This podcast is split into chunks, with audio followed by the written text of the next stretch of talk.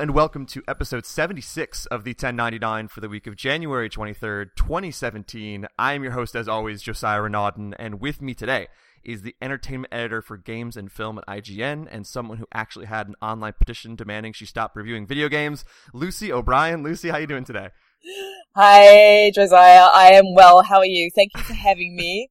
and thank you for, yes, actually bringing up perhaps, um, what may be my largest legacy when I end up leaving this industry is that petition that actually, if you Google my name, uh, it's like the third hit that comes up is that petition. So, uh, It's- yeah, it's it's, really something I'm quite proud else. of actually. Yeah, I um I, I did Google you before this just to like see, you know, like, oh, is there anything I need to know? First that like one of the first things that came up is petition to get you to stop reviewing games. I'm like, well, this has to be immediately what I talk about because I- Yes, eh, that re- that petition came from an Uncharted review that was a nine out of ten for Uncharted Four, which like I really enjoyed Uncharted Four. Like I think that might even be too high of a score for Uncharted Four. So in in your mind, when you see something like that, where you know you, you write for IGN, major maybe biggest gaming website out there, and you give Uncharted Four what is almost a perfect score, why do you think people just expect major websites like IGN to give it a ten instead? Like, why do you think there's this expectation, or do you think there's an expectation for major sites like the IGNs, the GameSpots, the Game Informers to give AAA games the top scores that they have available? Yeah, I mean that's that's um that's a very large question, but I will actually just start off by saying that petition was born from my preliminary score of Uncharted Mm. 4. So at IGN what we how we review games is we review in progress until it's kind of a fully formed package. So at that point when I gave it an 8.8, uh the multi- multiplayer wasn't um wasn't online because I was playing uh, before the game was actually uh, out in, in retail stores. So there was no one online and it just wasn't working. So anyway, I gave it an 8.8 based on the single player experience only. And then, you know, I gave it 0.2 more points for the multiplayer experience.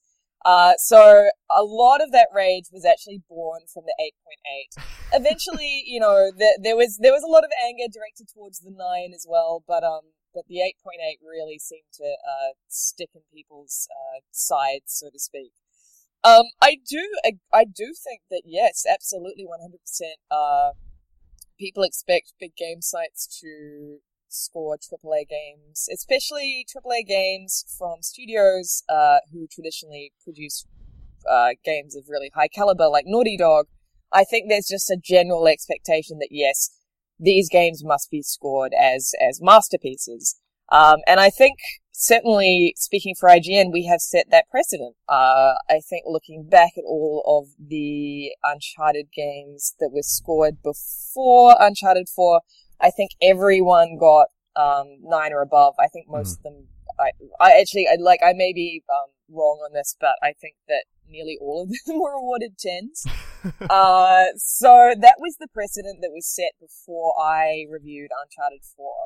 Um, and I've reviewed in my history at IGN, I've reviewed a fair few Sony exclusives just because I tend to play, uh, Sony, uh, Sony makes very interesting, has traditionally made really interesting, bold single player games. And that's, you know, I'm really interested in that. So I've traditionally kind of reviewed those games and I haven't always reviewed them highly. Um, I gave LittleBigPlanet 3 a, I think I scored it a six point something, which enraged a lot of people as well, because it was completely broken on launch. Yeah. Uh, anyway, so yes, there, there was, a, there is an expectation for big sites to score these games highly based on the caliber of um, the studio, but also IGN had traditionally scored them really highly, so there was an expectation there as well. Um, so really, I I was kind of screwed from from the outset. Yeah, you know what I mean? Like, it's it's such a strange thing too because it becomes this big comparison game of like because Uncharted 3 scored this you're saying Uncharted 4 is worse which just makes sense. But it's also like yes IGN reviewed both those games but I'm guessing someone different who worked at IGN reviewed Uncharted 3 and someone different might have reviewed Uncharted 2 and you get in that realm of there's completely different opinions. Like if uh, I know when when GameSpot uh, reviewed the PC version of Dead Rising 3, I think it was with Nick Capozzoli, who's a freelancer, he didn't review the Xbox 360 version. So the reviews there was like a 5 point review score difference. It was like an 8 versus a 3 and people of course get furious like is it that much worse? Like does it run horribly? Like no, like reviewers have different opinions and that gets down to like the, you know, these are subjective. These are like you, it's not just this math equation where well the graphics aren't that impressive in this part, so now it's an 8.8 instead of a 9, and that it gets this weird rage from the audience usually through that comparison game. Well, it absolutely does, and I and I think you know looking back, I think Greg Miller reviewed um, Uncharted 3 for IGN, um, and I think he scored it higher than than a nine um, from memory. Mm-hmm. But you know, I've I've played all the Uncharted's, and I would not have scored Uncharted three uh, that highly. Like I just would not have. Um, and it and it is definitely a subjective thing. And you know, our reviews editor at IGN, Dan Stapleton, he's kind of the gatekeeper and, and the guy that um, sort of has to answer to, to a lot of the rage uh, online. Um, he's always maintained that. You know, that's that's his that's his mo for the for the site. That all of these opinions are subjective. There is no such thing as an objective review, and every single reviewer's opinion is going to be different. Uh, it is, you know, it is. I can see that that irritates people because, of course, it's the IGN review. You know what yeah. I mean? It's not like it's not like people don't really look at that Uncharted 4 review and go, that's Lucy O'Brien's review they look at it and go, okay, that's IGN's review, and it wasn't that high, and who are we going to blame? We're going to blame Lucy O'Brien because she was the one that's, you know, that that that sort of dragged IGN's love for Naughty Dog down in some in some you know insane sort of logic. I mean, it is it is. I can understand. I can totally understand why people get um, irked by it, but at the same time, you know, it is impossible uh, to be objective in in reviews. And, and, when when you're criticizing any type of art or um, you know anything that isn't uh, a piece of technology, I suppose uh, you could probably be objective in a television review. Uh, but you know when it comes to uh, reviewing something that has a story, uh, it's it's impossible to be objective. It just doesn't work. And I think that you know, people who have tried to be objective. There's actually a great website. I'm sure you're, you're familiar with it called Objective Game Reviews, yep. which is just yeah, it, you know, it's just like these these guys who've just gone, okay, this is what an objective game review actually looks like. Uh, do you guys really want this? And of course, no one wants it because it's clinical and it it's it's meaningless. It it, it offers you nothing. Um, so yes, we always maintain that reviews are subjective, which uh, people don't really understand, but you know, that's that's the way it has to be. it's like we can't we can't we can't pretend that it's uh, that there's ever going to be some kind of scientific method to this thing. Yeah, and even if to a certain extent, when you're a freelancer, you try to match a certain site's style, uh, where right. it sounds like a Polygon or an IGN or GameSpot or whatever, but you can't you know, change who you are as a writer so much that you are like siphoning it through this IGN like meat grinder, and suddenly it sounds like that. Like you're all individual people, and stuff comes out differently. And you exactly. mentioned earlier that kind of you can understand how maybe an eight eight point eight or a nine uh, for Uncharted Four would irk some people, which I, I do understand too. But what do you think would draw the reaction to the level of actually creating a petition? Like it's it's a strange thing. Do you think that maybe the fact that people so closely define themselves as gamers that is part of their identity where if you not even attack if you don't say it's as good as they think it is they take that as almost a personal attack against their character compared to like you know if someone liked a movie if someone's like liked the avengers and someone said i think the avengers isn't very great i don't think they would create a petition. There seems to be something different inherently in video games. Yeah well i mean if you look at all the um the furor that's you know sort of happened over the last few years, uh, stemming from uh, you know the Zoe Quinn business. Uh, I think that it's very clear that people. I shouldn't say Zoe Quinn business because it was absolutely not her fault. I should just yeah, say, yeah. I'll just say yeah, straight up. I'll just say Gamergate.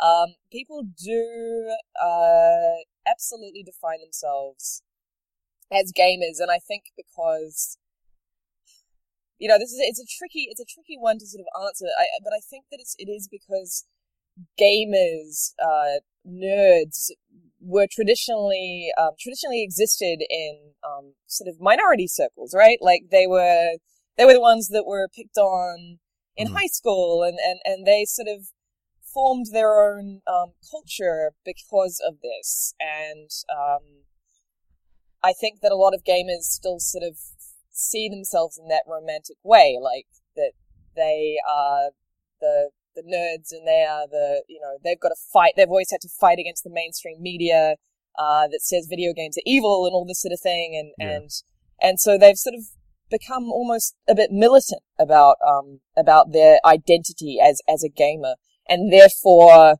when someone comes along and uh, as a perceived threat, whether that be uh, someone asking for more minority representation in video games or a woman who's reviewing a video game. Um, I think that people get really threatened. They, they, they, they get threatened because they do see it as a, as a, uh, as, as threatening to their identity. And it's, it's, it's made worse. It's completely exacerbated in in um, the case of Uncharted by the fact that it was a console exclusive. Yeah. And people not only align themselves as gamers, but they align themselves very heavily with brands. Um, and you know that's why you have things like the console wars, where you you cannot go onto an article on IGN that mentions some new feature on the Xbox or the PlayStation without people calling each other names because you know they they they, they don't only identify as gamers, they identify themselves with that brand and they are loyal to that brand and they see that brand as a personality rather than, um, you know, a, a, a, corporation that basically is taking their money from them. You know, yeah. it's, it's, it's, it's kind of an extraordinary thing to witness. Uh, so in the case of Uncharted, it was almost the perfect storm of that. You know, you've got a female reviewer and then you've also got, uh, uh, this, you know, it's a it's a console exclusive, so you've got all these people who are very uh, loyal to PlayStation, um, and all of a sudden it's just this perfect storm of of of horror, really. And yeah. and you know that's why I kind of said from the get go, I, I, was sort of screwed. Like if I was going to be honest, um, you know, I was always I was which which I I have to be. You know, I can't sleep at night if I'm not honest in a video game review. Yeah. Uh, yeah, it, it I was always uh, gonna be attacked for it. But you know, I don't I don't really mind. That's the thing. Like I find it I find it funny now. I used to when I first started, uh, I was I started IGN in 2012. Um, and I started with this stupid article because I was very foolhardy and, and I didn't I didn't really quite realize the scope of IGN. Do you know what I mean? I just yeah, absolutely. I, it's it's very easy when you're working for a huge site to forget that you're working for a huge site. You know what I mean? And you you just write stuff that you want to read. Um, so I wrote this horrific piece, um, which you probably still find online, um, called 10 Reasons, what was it? Uh, 10 Reasons Why the Movies You Love Aren't That Great, or something oh like that. Oh my 10, god. 10, 10, 10 movies that everyone loved that aren't that great, or something like that. And it was a companion piece to 10 underrated movies, you know what I mean? So it was mm. a hmm. companion piece but my god, I must have written that in the first like few months of my career at IGN.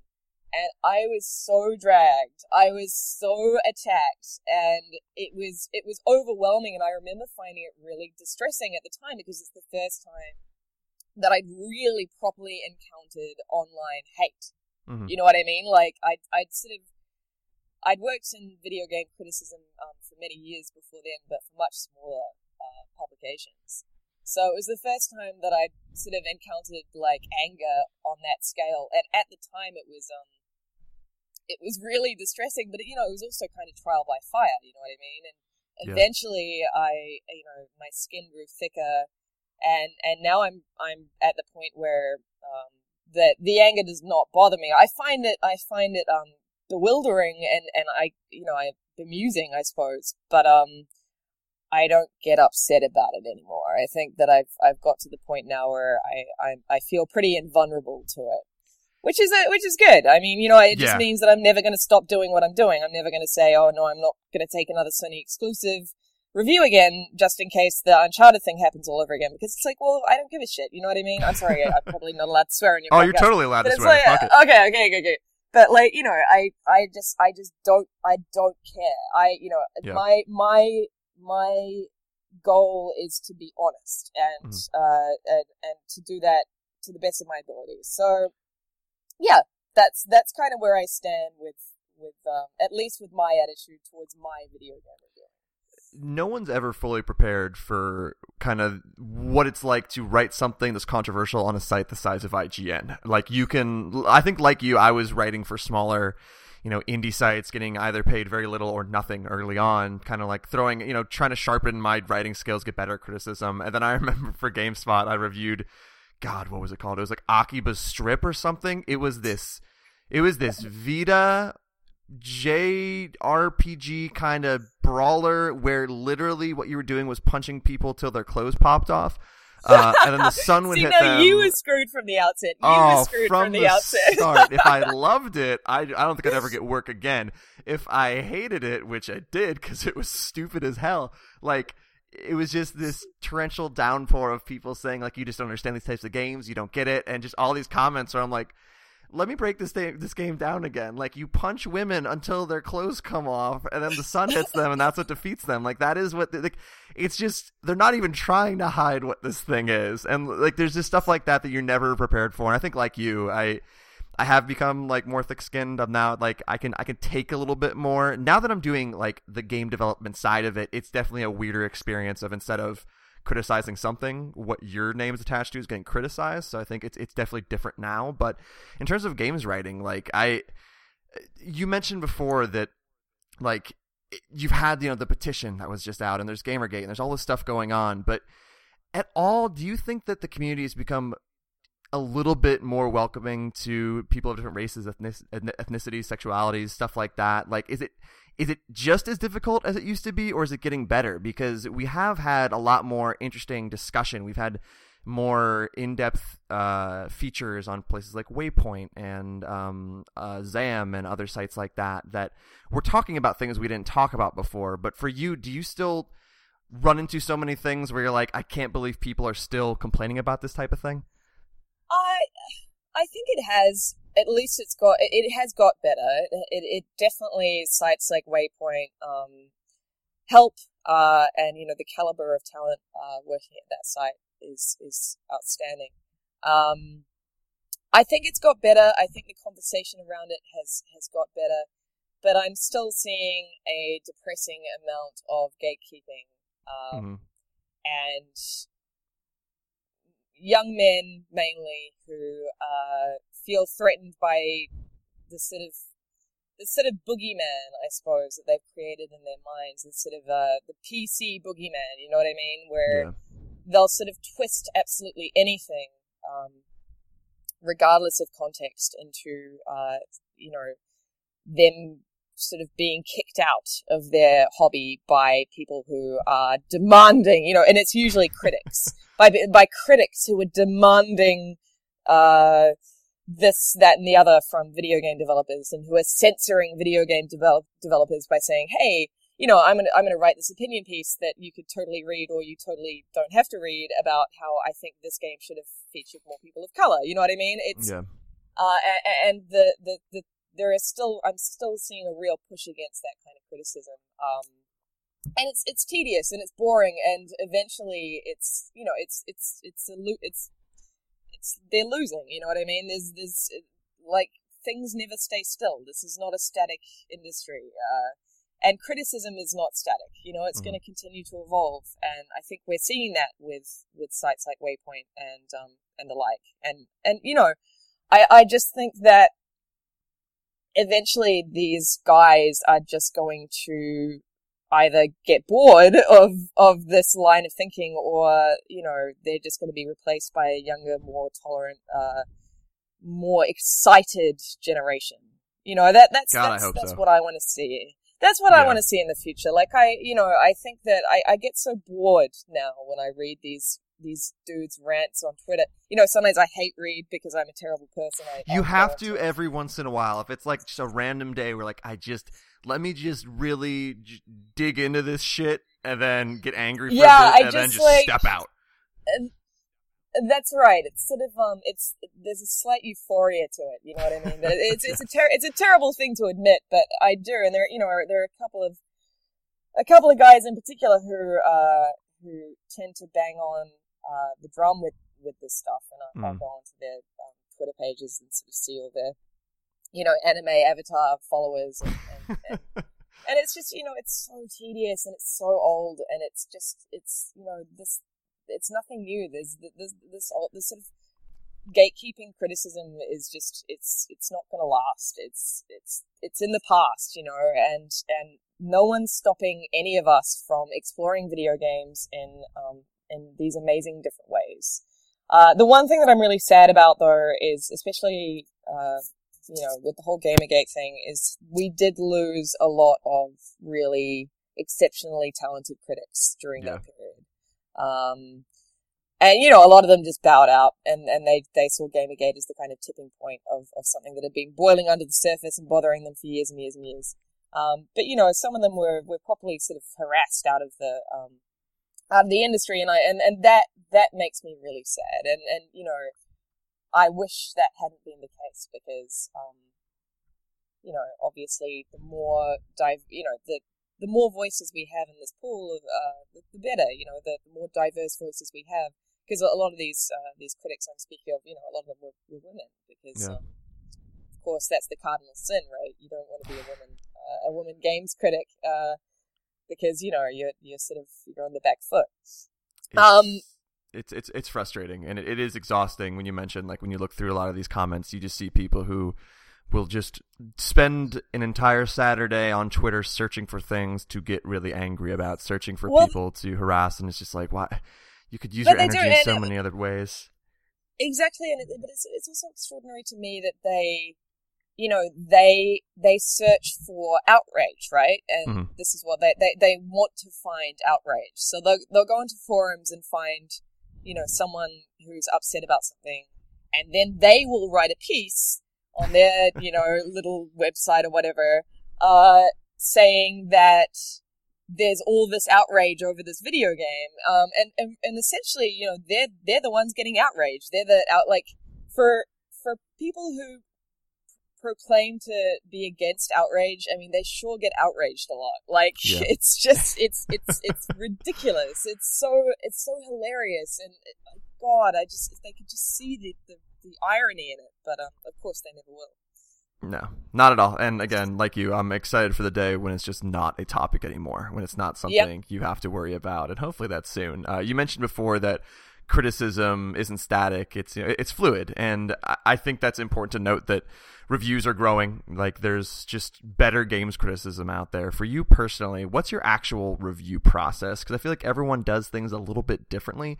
Uh, when you're writing a review, do you kind of when I was when I was younger, I'd always be like, all right, you have to start with like the intro paragraph, then you have to touch on the the story of the game, then it has to be gameplay, then it has to be this. And as I started writing more and writing for different sites, I would kind of it, it really depended on what the game was calling for, what was more important. Uh, if I didn't have to do a large paragraph or three paragraphs on the story if the story wasn't what grabbed me and what grabbed my interest. For you, do you kind of switch up your style from game to game? How has your review style evolved since you first started? I, I mean, I think uh, it's become quite uh, instinctive now. Um, so I like I'll I'll actually have to think about that question because I've sort of done I've written so many of them that it it's sort of um, second nature. Yeah. I think I think for for for me, you know, the first thing to address is what the game is trying to do, uh, and if that game is trying to scare you, uh, then that's the first thing I'll address. Um, if there's a central mechanic that's really interesting, that's the first thing that I'll address. I yeah. tend to not, um, you know, for story, I don't, we have a sort of rule not to spend any paragraph, um, speaking about something and not actually having any criticism of it, right? So, yes, I, I actually did write, I think, three reviews for IGN. I do remember talking to Dan about that and really appreciating yeah, that. It is, well, it's, you know, you you you do read a lot of reviews uh, that sort of spend two paragraphs just talking about the story, and absolutely, you know, you've got no clue what they sort of think about it, and it's, yeah. it's so it's you know it's it's kind of just a relevant um, filler.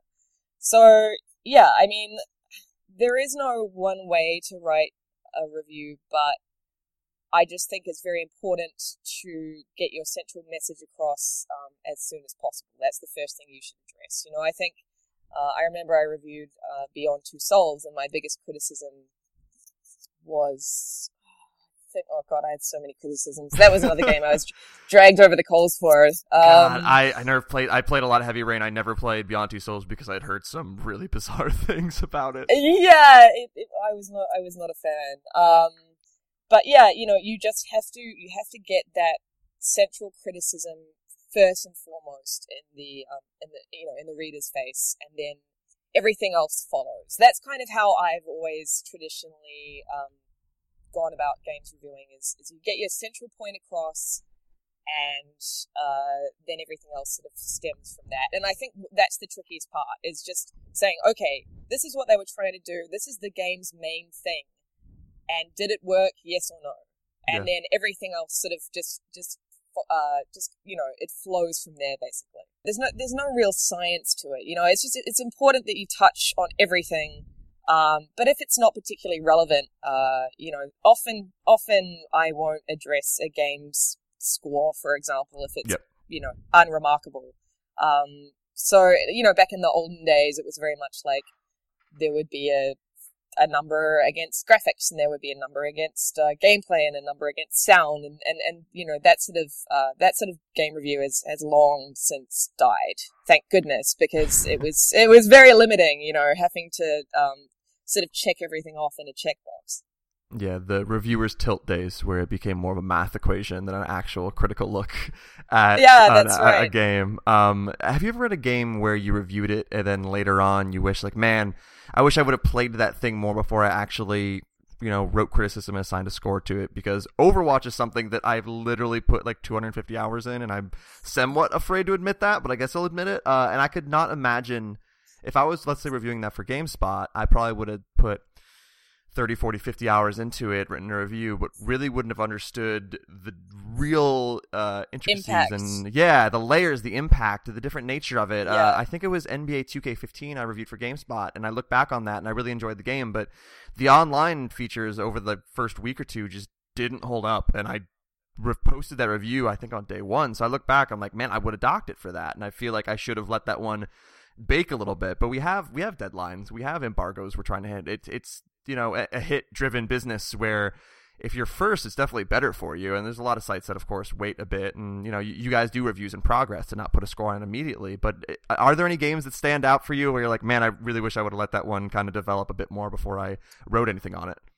Uh, that's a really good question, and I honestly nothing comes to mind. And well, I that's good then. That's pri- well, I think that's primarily because you know these these sort of multiplayer uh, games in particular aren't aren't my beat. Um, you know, I I generally review, well, uh, you know, traditionally have reviewed uh, sort of standalone games. You know, games with sto- story driven games and and, Yeah. and single player experiences and that sort of thing. Um, and you know, there's only so many times you can play that over and over. You, you know, you get you get the idea really fast. But with that said, like there are games that I wish I'd scored lower, and there are games that I wish I'd scored higher. Um, you know, on on reflection.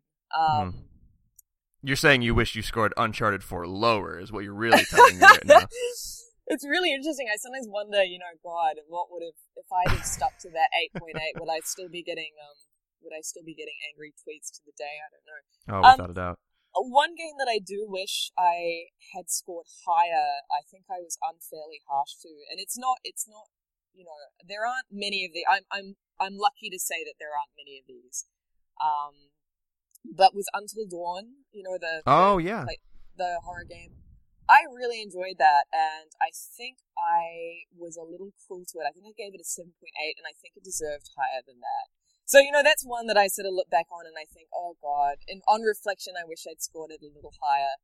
Um, but not because I wish I'd played more. It was just I wish I'd almost sat on it a bit longer. Do you know Yeah. what I mean? Like No, 100%. through, Like a couple of times, three times maybe even.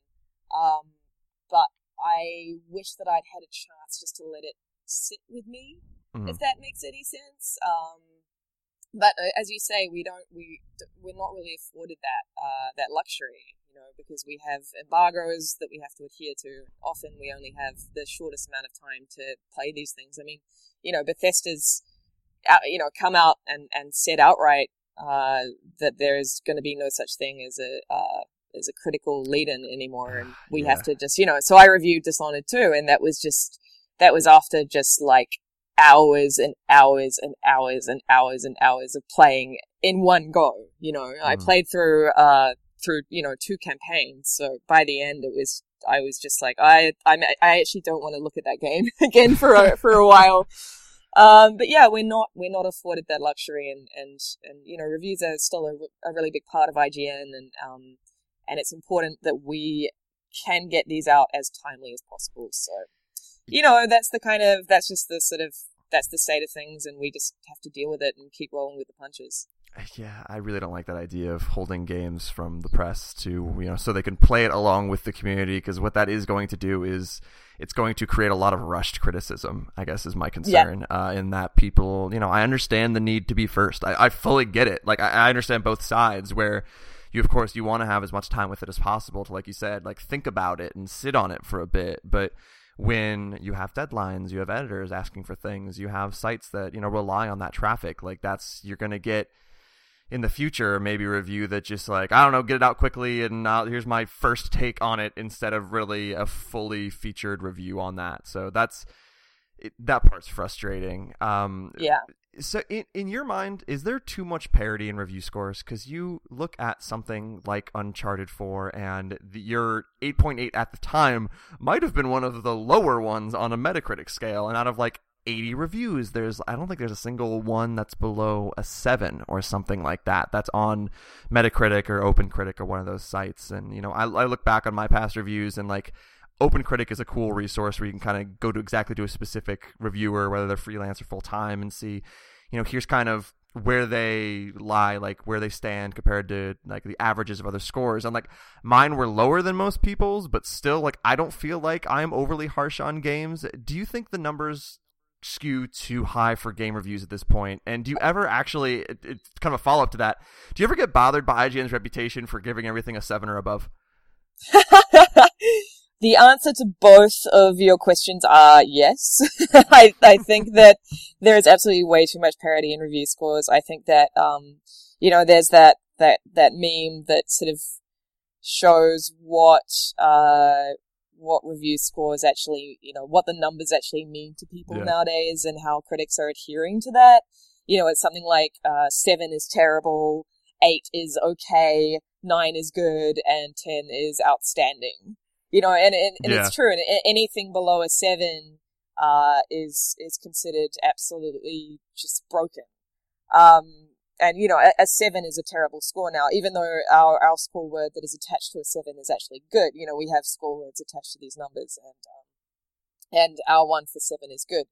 Um, but no, I, I, I absolutely think it all skews way too high. Uh, you know, especially in comparison to film uh, which still, you know, a lot of film sites still use numbers or they use the star system. And, and um, you know, if you see a film that's got three out of five stars, you'll go, ah, you know, I'll I'll go see that. But what is mm. that in in in um, like in numbers? That's like six point five or something. Yeah. Is it? My maths is absolutely. Terrible. Wait, three out of five. Yeah. That would be a six. Yeah, that's a six, right? So, yep. um, that's awful. Yeah, uh, for a game, that's a game see, that you're not going to spend sixty dollars on. Exactly, you see three out of five um, on a film, and you think, okay, you know, I'll go see that. That's fine if you wanted to see it in the first place, and you see three out of five. Yeah, all right. But you, you see a six out of ten, and or you know, sixty out of hundred, and immediately that's uh, that's a, a, no buy. Yeah, that's a failing um, grade. Yeah, so I do think it all skews way too high. I I don't know why. Uh, I, you know, I really can't put my finger on how that actually happened. I think I think I can I can blame a little of it at at, at, the feet of uh, of of, of fanboys. Uh, I shouldn't I shouldn't really use that word, but but but people who uh, can't really see beyond their own um,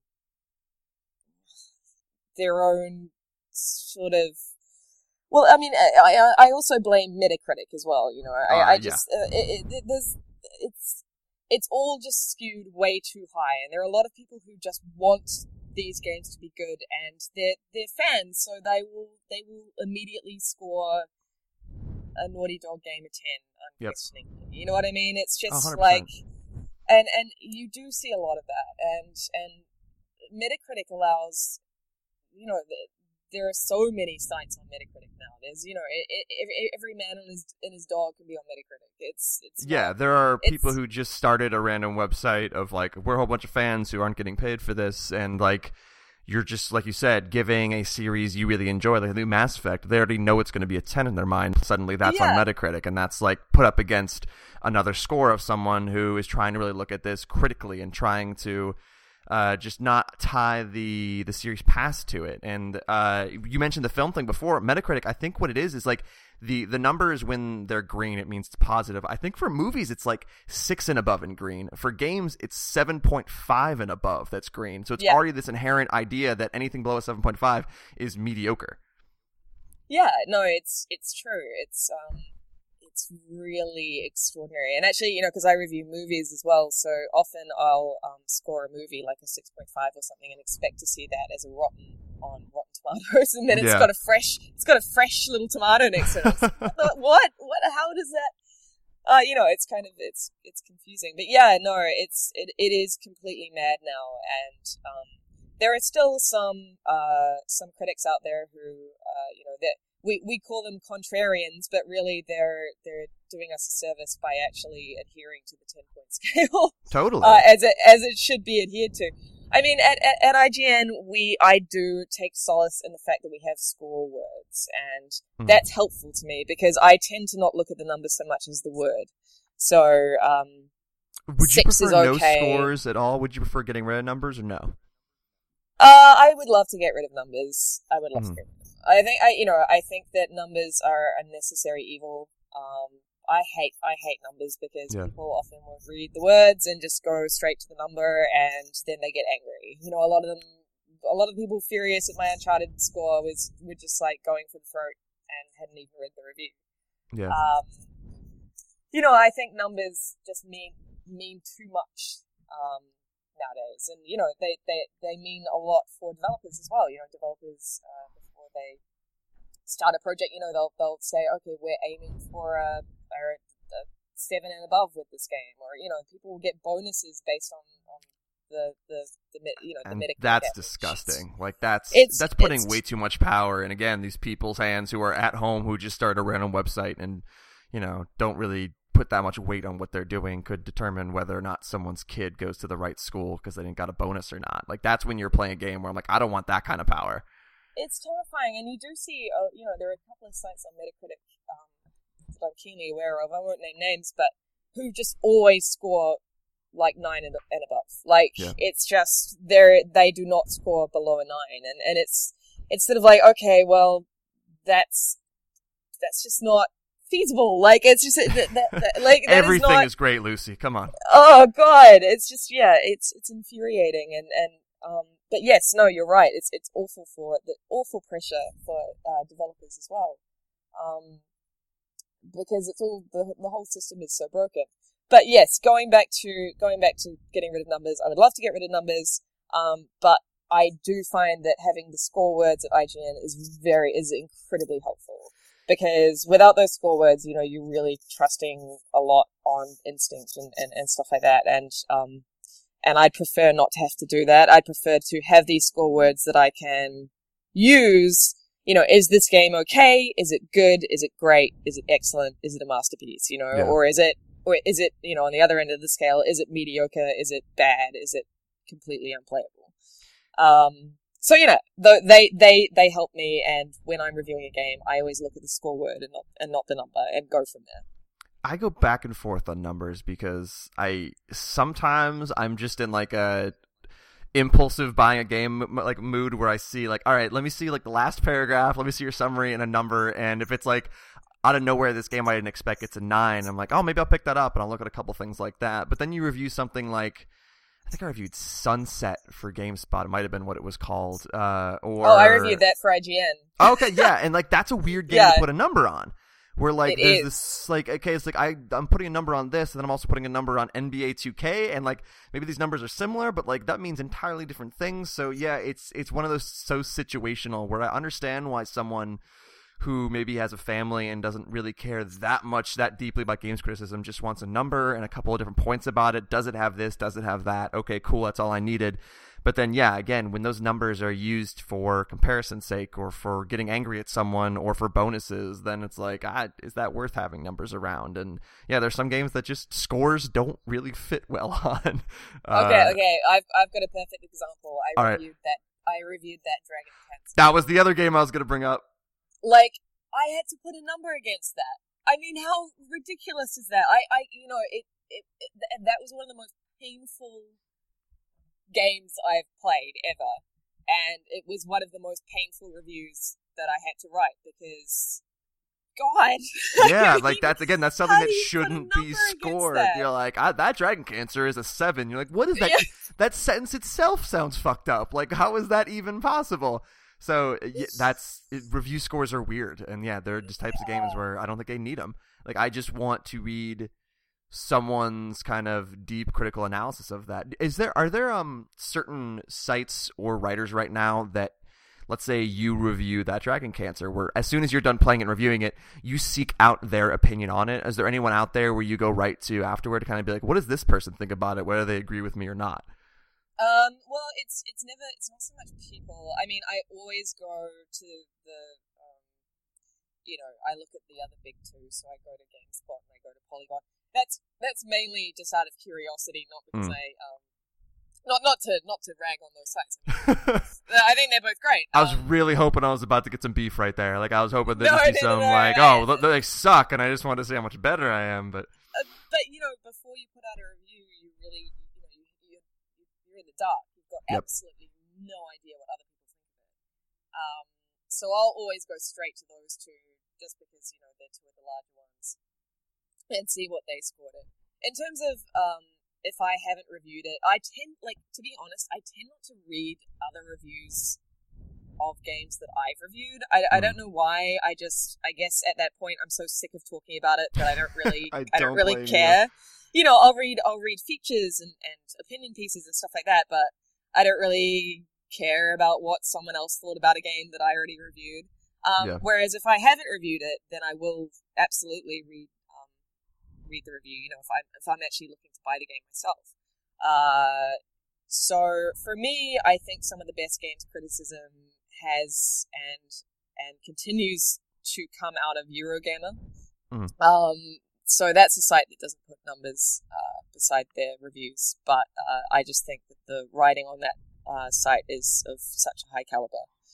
Um, and you know, I'll I'll I'll check out uh, Polygon. So I you know I'll, I'll I just I tend to read around the the, the bigger sites. Um, yeah, but also, you know, I like reading contrarian reviews. I shouldn't call them contrarian. I, I like reading reviews that are, um, they use the whole scale. That, that well, like, they, they they use the whole scale and are are, are outliers. You know, Yeah. I think it's important to um to give those a read as well, and um because often, you know, they make hugely valid points, and I, you know, there are a couple of reviews that I've read from, uh, you know, those sort of outlier sites or outlier reviewers. Where I'm like, God, actually, I feel like, you know, after playing the game, it's sort of like, I feel like you were the only person who actually really was honest about this game, and everyone Yeah. else was, you know, I, I do think we we see a sort of Emperor's New Clothes syndrome a lot with um with these video games, and, Mhm. and and you know, it's important that we get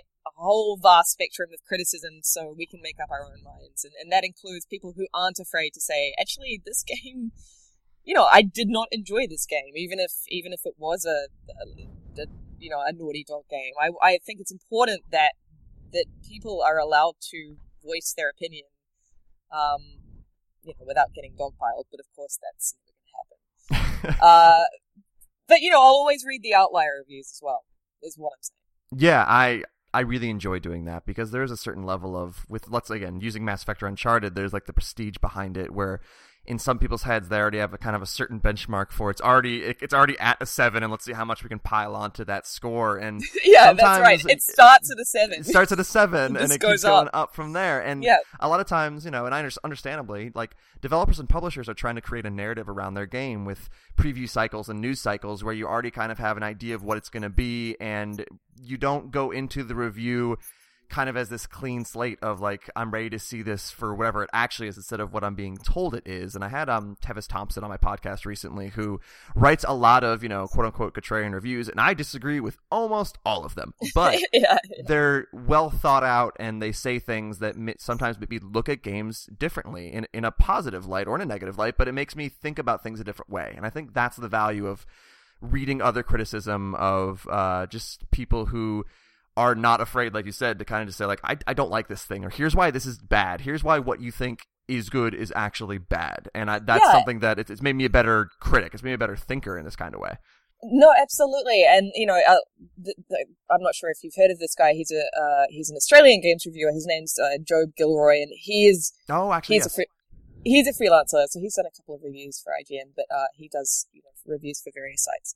Um, and he's known to be a difficult reviewer. I, I do that in air quotes. Um, but he's he always argues his case so well, and I think that if you argue your case really well, you know, even when I disagree with him, which is frequent, um, you know, he argues his case, and I think that's what makes a good critic. Like, it makes you think about the game in a different light, and whether you agree or disagree, it's it's whatever. It's much of muchness.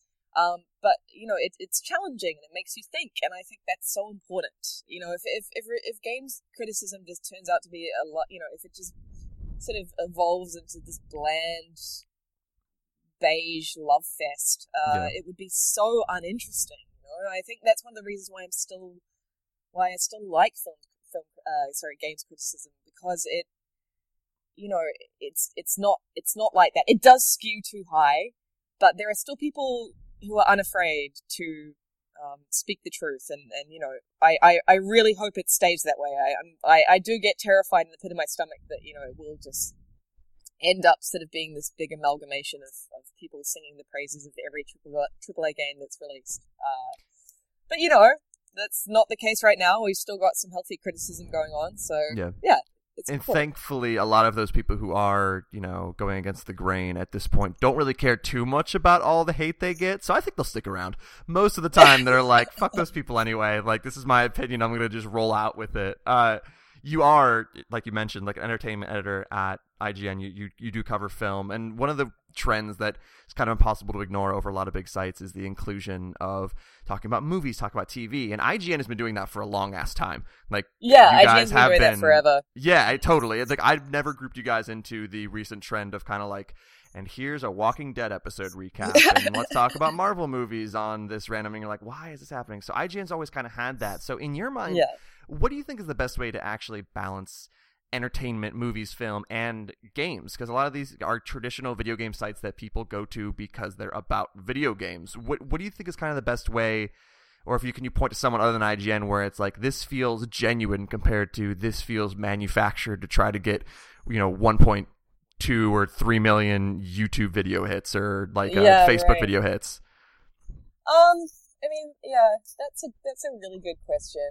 Uh, from from my perspective, I think we do it well because we um, we skew towards uh, genre movies and, and, and pop cultural sort of trends and, and you know comic book movies. You know, there's so much crossover with uh, with people who play video games um, and the movies that they consume. You know what I mean? Like, Yeah, absolutely. so I think that we have found a pretty good balance of um, of only reviewing movies and, and, and really properly talking about movies and, and TV on the site that, that we know our audience is consuming.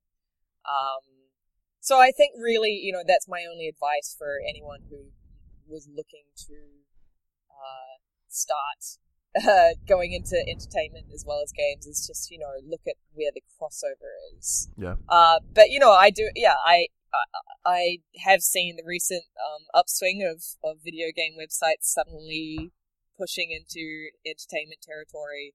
Um, and a lot of them are doing it quite scattershot. Um, and you know that's that's kind of unfortunate, but also we're really in the fortunate position of having a dedicated uh, entertainment team in LA.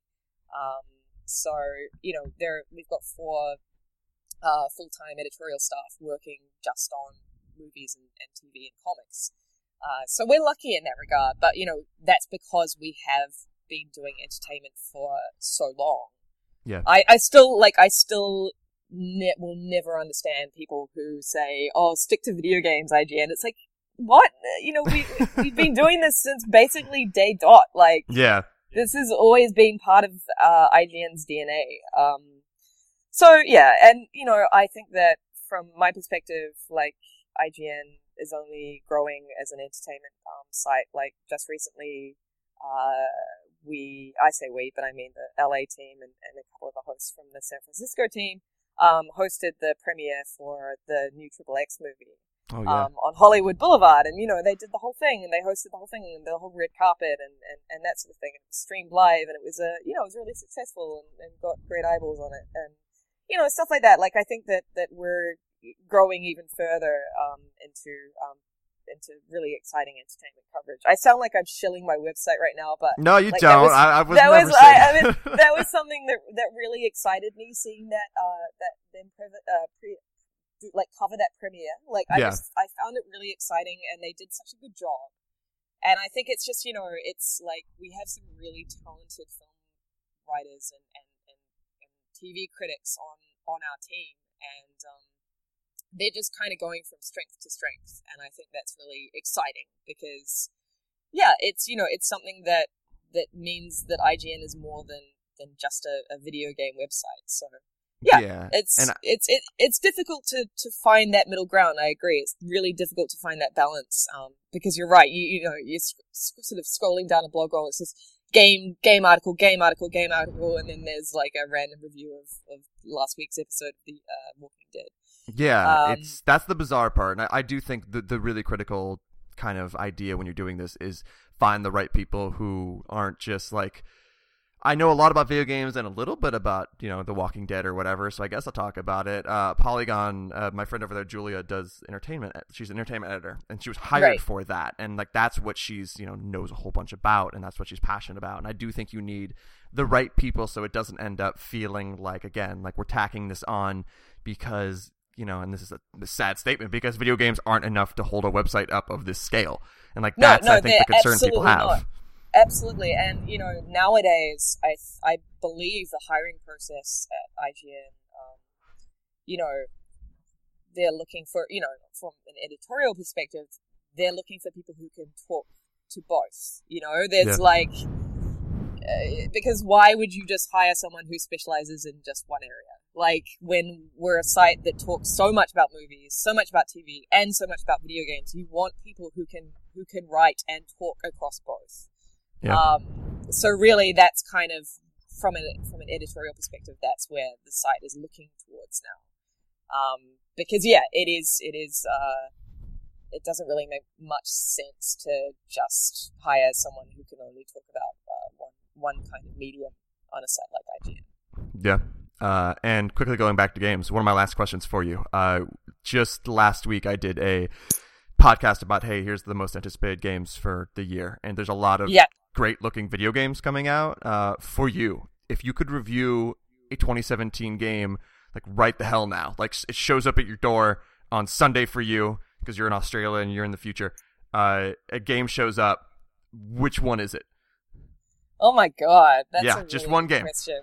uh, well, there's no way in hell I'll uh, be allowed to review this um, because basically every single person on staff wants to review this game, and I'm sure it'll go to someone on the San Francisco team.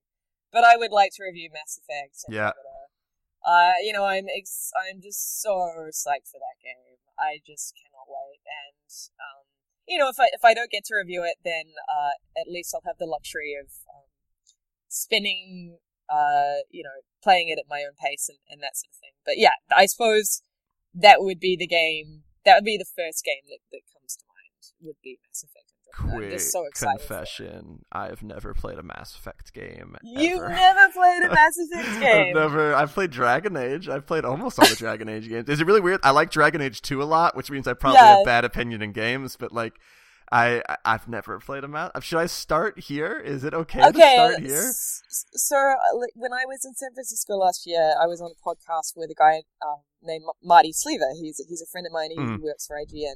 I don't know if you know him. Um, but he had never played a Mass Effect game, and on the podcast we just said, "Hey, Marty, you, you just have to. You can't. You you just you have to play these games."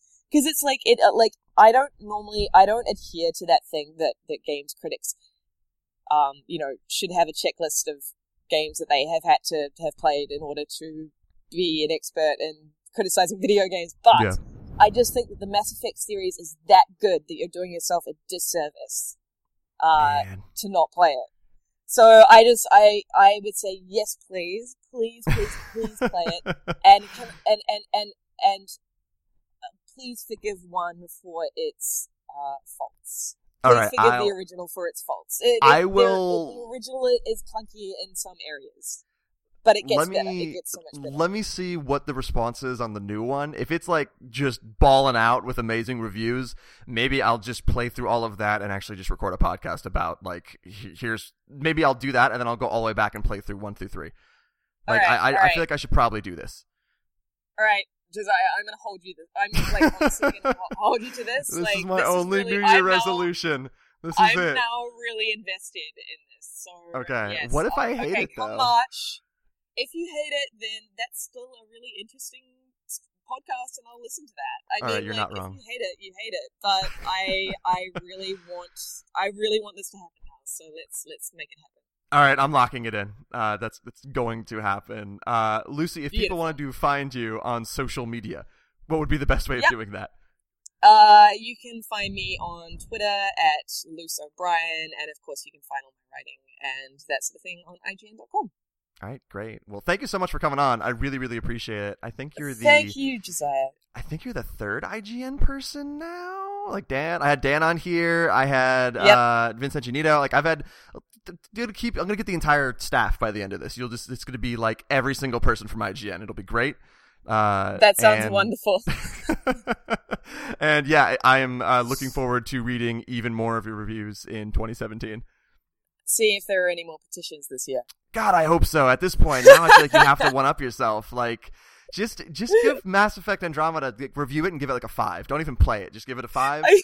Fine. And something bad or great will probably happen. That's what I'm looking for. Uh, for all right, year. all right. let's see what happens. You know, the things I would do on Groundhog Day, I swear.